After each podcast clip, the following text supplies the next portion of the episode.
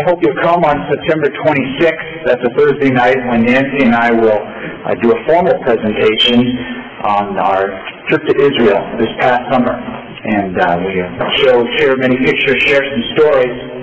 That's on September 26th. It's in your bulletin. And uh, you'll notice on the communion table this morning there is um, a, a, cloth. Um, I purchased this cloth as my gift to MOPC uh, for your sending us. Um, it is handmade, uh, and it comes from the town of Hebron, also known as Shechem, which if you read in the Bible is the place where the patriarchs, Abraham, Isaac, and Jacob are buried. It's also the place where Jesus had an encounter with a woman at a well. And several other significant things uh, happened in the ancient Shechem, Mount Hebron, and uh, handmade by some women in that community who have a co-op to uh, provide for themselves. They had a wonderful, very little shop in uh, the market there, and um, when I saw this and the colors, I said, I'd like to get this and we'll put it on our communion table. We'll use it for a while, maybe hang it up someday somewhere else in the church. Uh, feel free to come up after the service, take a look at it, particularly if you're into handmade type of things and you appreciate that. Um, I thought it was colorful, but we remember uh, brothers and sisters in Israel as we celebrate communion, and um, that cloth is uh, our gift, uh, MOPC. It belongs to us. We find the Lord's Prayer used at least twice by our Lord Jesus Christ when he taught on prayer. And we find the fuller and the more familiar version of that prayer in Matthew's Gospel. Uh, we're going through the Lord's Prayer so that we can let Jesus teach us how to pray. Leading into this, Jesus first tells us not to pray to be seen. Not that you can't pray and be seen, but to be seen and to be admired for our praying is not the reason for prayer. Jesus then teaches us that the longer we pray, the more words we use, does not equate with the Father hearing us any more or any better. In fact, Jesus encourages uh, using few words so that we aren't like the pagans who think that they are heard because of their long, long prayers. Jesus tells us, keep it brief and rest and trust that your Father knows what you need. And then Jesus says, so when you pray, you are to pray like this. And he gives us what we call the Lord's Prayer, which is really kind of a, a handrail. It's kind of a guide for all our praying. Martin Luther said the Lord's Prayer is a wonderful tool to use to pray first before our own personal prayers to kind of warm up our hearts to get us going in our own personal prayer. In this prayer that Jesus gives, there is no I, me, or my. It is all ours and us. In this prayer that Jesus gives, the Lord's Prayer, God's concerns are prayed first. Uh, his identity, His place, His name, His kingdom, they're all primary. Our needs, our concerns come secondary.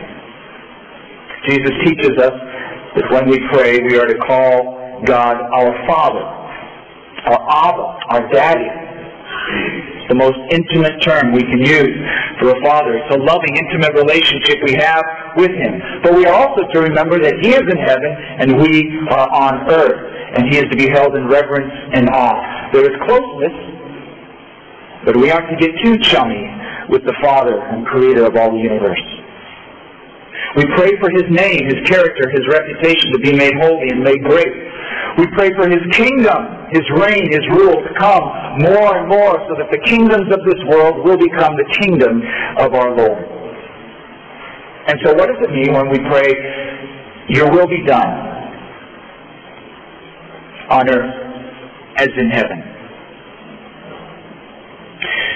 Jesus never asks us to pray anything that he has not or does not pray himself. In Gethsemane, in his darkest hour, facing crucifixion, Jesus prays, My Father, if it's possible, may this cup be taken from me, yet not as I will, but as you will. He prays for a second time for the cup to be taken away, but ends by praying, But may your will be done. Jesus can tell us to pray, Your will be done, because it is how he prayed. But sometimes that's not an easy prayer. In Gethsemane, we see Jesus struggle with God's will. He's honest with the Father about his fear of what he faces. He asks to be corrected if he's wrong. If this isn't what you want, Father, then confirm that for me. Jesus has been there too. The Garden of Gethsemane is located on the bottom of the Mount of Olives in Jerusalem. Today there's a large church building called the Church of All Nations that sits at Gethsemane. Next to it is a small garden, more like a courtyard full of olive trees and well-kept plants that's right next to it. Today Gethsemane isn't so much a garden as, uh, and much of what Jesus and his disciples probably knew is now paved over by roads and sidewalks and the church. But inside the church at Gethsemane, uh, stand up at the front near the altar is a large, somewhat flat stone that is about, I don't know, six foot by six foot maybe. And tradition is that this is where Jesus prayed. It was the stone on which he was kneeling when he prayed, not my will, but your will be done. Many pilgrims go to the front, they place their hands on the stone, they kneel down, even their foreheads on the stone, and they pray, perhaps with the sense of being in communion with Jesus and what he did. Now, is this really the place where Jesus prayed that? There's no telling. And in the Holy Land, there are all kinds of places and rocks and stones uh, where people claim Jesus did this or that. But I will say that as I knelt down, and as I placed my hands on that stone, I imagined Jesus and his grueling hour in Gethsemane. And I did think of what it was to pray and actually do God's will. And I found myself uh, praying that whatever God's will is going to be in my life at whatever time, that God give me strength to be obedient to that. Jesus always wanted to do the will of his Father. He said, my food is to do the will of him who sent me and to finish his work. He said, For I've come down from heaven not to do my own will, but I've come to do the will of him who sent me. For my Father's will is that everyone who looks to the Son and believes in him shall have eternal life. That's God's will, that all people come to know him and have eternal life. Jesus said that doing the will of the Father is how to be rightly related to him, even to the point of being family. For whoever does the will of my Father in heaven is my brother and sister and mother. And in one of his most stunning teachings, our Lord said, Not everyone who says to me, Lord, Lord, will enter the kingdom of heaven, but only the one who does the will of my Father. You know, prayer and the will of God are very closely linked. Paul writes something in Romans that I think is very helpful. It's very encouraging. He acknowledges that we often, we don't know how to pray or what to pray for or what the will of God is that we should be praying. But he says the Spirit of God helps us in our weaknesses and he prays with us in sighs that are too deep for words. And then Paul writes, and God, who searches the heart, knows what is the mind of the Spirit because the Spirit intercedes for the saints, that's all of us, according to the will of God. I think that should be encouraging and unburdening to us that the Holy Spirit is praying for us in the will of God. And even if I'm off target, even if I'm unsure, um, or haven't a clue what or how I am to pray, the Spirit is taking all of that and He's bringing it to God on my behalf. The Christian uh, mystic and the spiritual director from several centuries ago, Francois Fenelon, a Frenchman, he said, you know, many people say and even pray that they want to do good and that they want to love God and they want to do His will, but they want to do it according to their pleasure and in their own way. They make rules for God as to how He's to deal with them. They want to serve Him, but then they tell God how they want him to let them serve him. They kind of make their own road, if you would. When we pray, Father, let your will be done. We are giving up the right to ourselves. We are giving up the right to the situation. We are casting aside what we want for what God wants. We're asking God to bring. Bring what you want for us. Bring what you want on this earth. You know, C.S. Lewis said, in the end, there are really only two kinds of people. Those who say to God, thy will be done, and those to whom God says, in the end, thy will be done. And it's the difference between heaven and hell. God will not force us to choose his will we don't want to do that. We can go our own way. And sometimes that way is hard. If we choose to go God's way. It was for Jesus. There's a book by Wendell Berry called uh, Jayber Crow. I don't know if you've read it. It's a good book. It's about a man who's a barber in a small town in Kentucky, rural Kentucky. Jayber Crow originally wanted to be a minister. He went to theology school for a while, but it was not God's will for his life as it turned out. But in one part of the book, Jayber Crow is reflecting on the Lord's Prayer. And he says that one day it hit him that Jesus' most fervent prayer was refused. Father, if thou be willing, remove this cup from me. Nevertheless, not what my will is, but thine be done. And he says, I must have read that verse or heard it a hundred times before without seeing or hearing. Maybe I didn't want to see it. But then one day I saw it. It just knocked me in the head. This, I thought, is what is meant by thy will be done in the Lord's Prayer, which I pray time and time again without thinking about it. It means that your will and God's will may not be the same. It means there's a good possibility that you won't get what you prayed for. It means that in spite of your prayers, you are going to suffer. It means you may be crucified. That small town spiritually alert barber saw the extremes of this prayer. But we do realize that God's will may not always be the same as our will, and it may not always be easy and without cost to us. The writer of Hebrews reflects on Jesus praying in Gethsemane, and he says Jesus offered up prayers with loud cries and tears to the one who was able to save him from death, and he was heard because of his reverent submission. Although he was a son, he learned obedience through what he suffered. Part of praying, your will be done, is a prayer for obedience. And many times, the only way we learn obedience is through some struggle of choice. And God gives us choice. And sometimes, sometimes, the harder thing is the way that we are to go and the right thing to do. Maybe God wants to show us something. Maybe He wants to teach us something. Maybe He wants to grow us. And if we quit, we'll miss it. Some people, some families, sometimes nations find themselves in bad places because, frankly, they go against the will of God and what He wants. Sometimes I have made my struggle worse because I've looked for the way that won't cost me as much, and I try to go that way,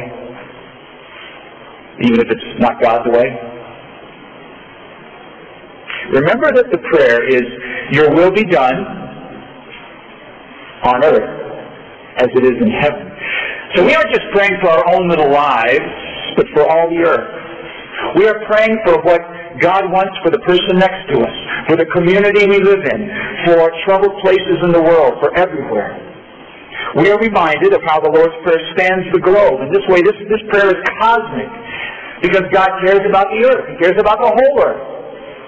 And we pray that His perfect will, which happens where He is, comes down to earth where we are. The Bible teacher Kenneth Bailey said, In heaven the will of God flows like a great river that has no barriers to halt its progress. But on earth, however, sin interrupts the flow of God's desire of good for all people. Yes, there is sin, and there is evil, and there are obstacles and problems, a squadron of things that can block the flow of what God wants. And that is one of the reasons we have to pray for what God wants that it might happen. Let's not get stuck with trying to figure out what God wants always and everywhere because we never will know all of it. There are limits to it. There are times it will become clear, but in a lot of ways and places we can't see it. That shouldn't paralyze us. I don't even know what I want half the time. How am I going to know what God wants? We're never going to know the detail of God's mind. He can't handle it anyway. Something so vast can't be downloaded into our miniature brains. You can't put Niagara Falls into a Dixie cup. Your will be done is not a prayer for clarity, but for us to know, or for us to know and see everything.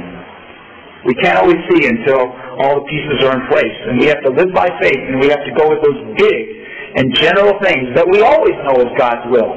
Things like faith and, and love and forgiveness and worship and trust and hope and thankfulness. We can't always know for certain the will of God. Is it God's will that your neighbor's son was tragically killed?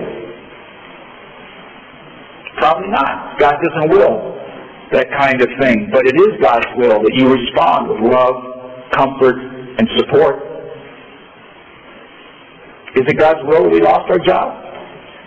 Might be hard to tell because it could be His way of leading us to something better. But it is His will that I be open to what He wants, to trust Him, to live with integrity, not wallowing in self-pity and making life miserable for everybody else around me. Is it God's will that there be a civil war in that country? I may never know. But I know I have a bank account and some investments that could be used to provide some relief for refugees. Is it God's will that I have that bank account and investments? Is it God's will that this day or this week was as bad as it was for us? Maybe He wants us to learn patience. Maybe He wants us to learn selflessness and reliance on Him. Maybe He's drawing us back to Him.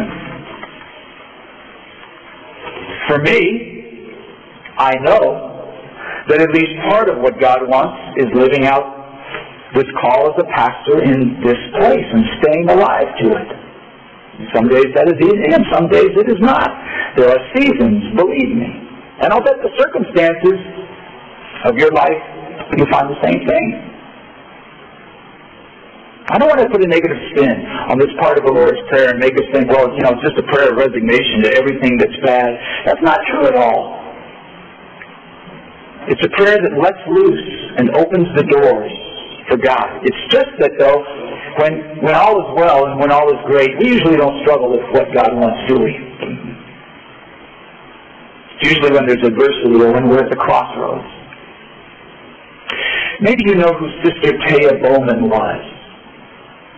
She was an African American woman who joined a Catholic order of sisters, became a nun, became an evangelist, and a great leader for African American people within the Roman Catholic Church. She was raised in a Methodist home, later became Catholic.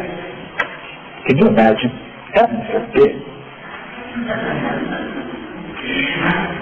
Sister Thea Bowman was still in the strength of her youth when she found out that she had cancer.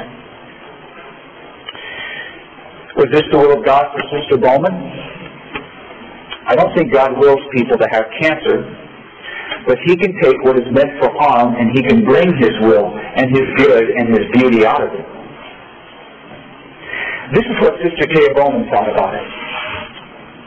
When I first found out I had cancer, I didn't know what to pray for.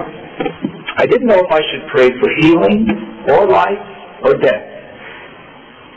Then I found peace in praying for what my folks call God's perfect will. As it evolves, my prayer has become, Lord, let me live until I die. By that I mean I want to live, love, and serve fully until death comes. If that prayer is answered, how long really doesn't matter.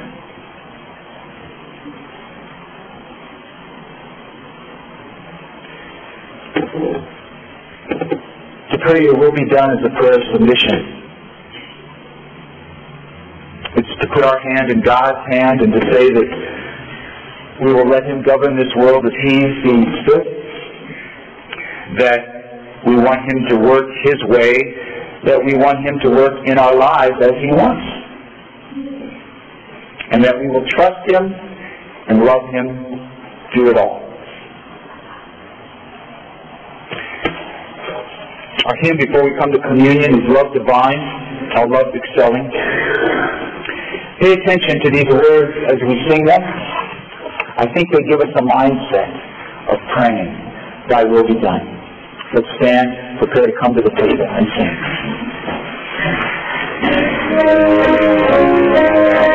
sing.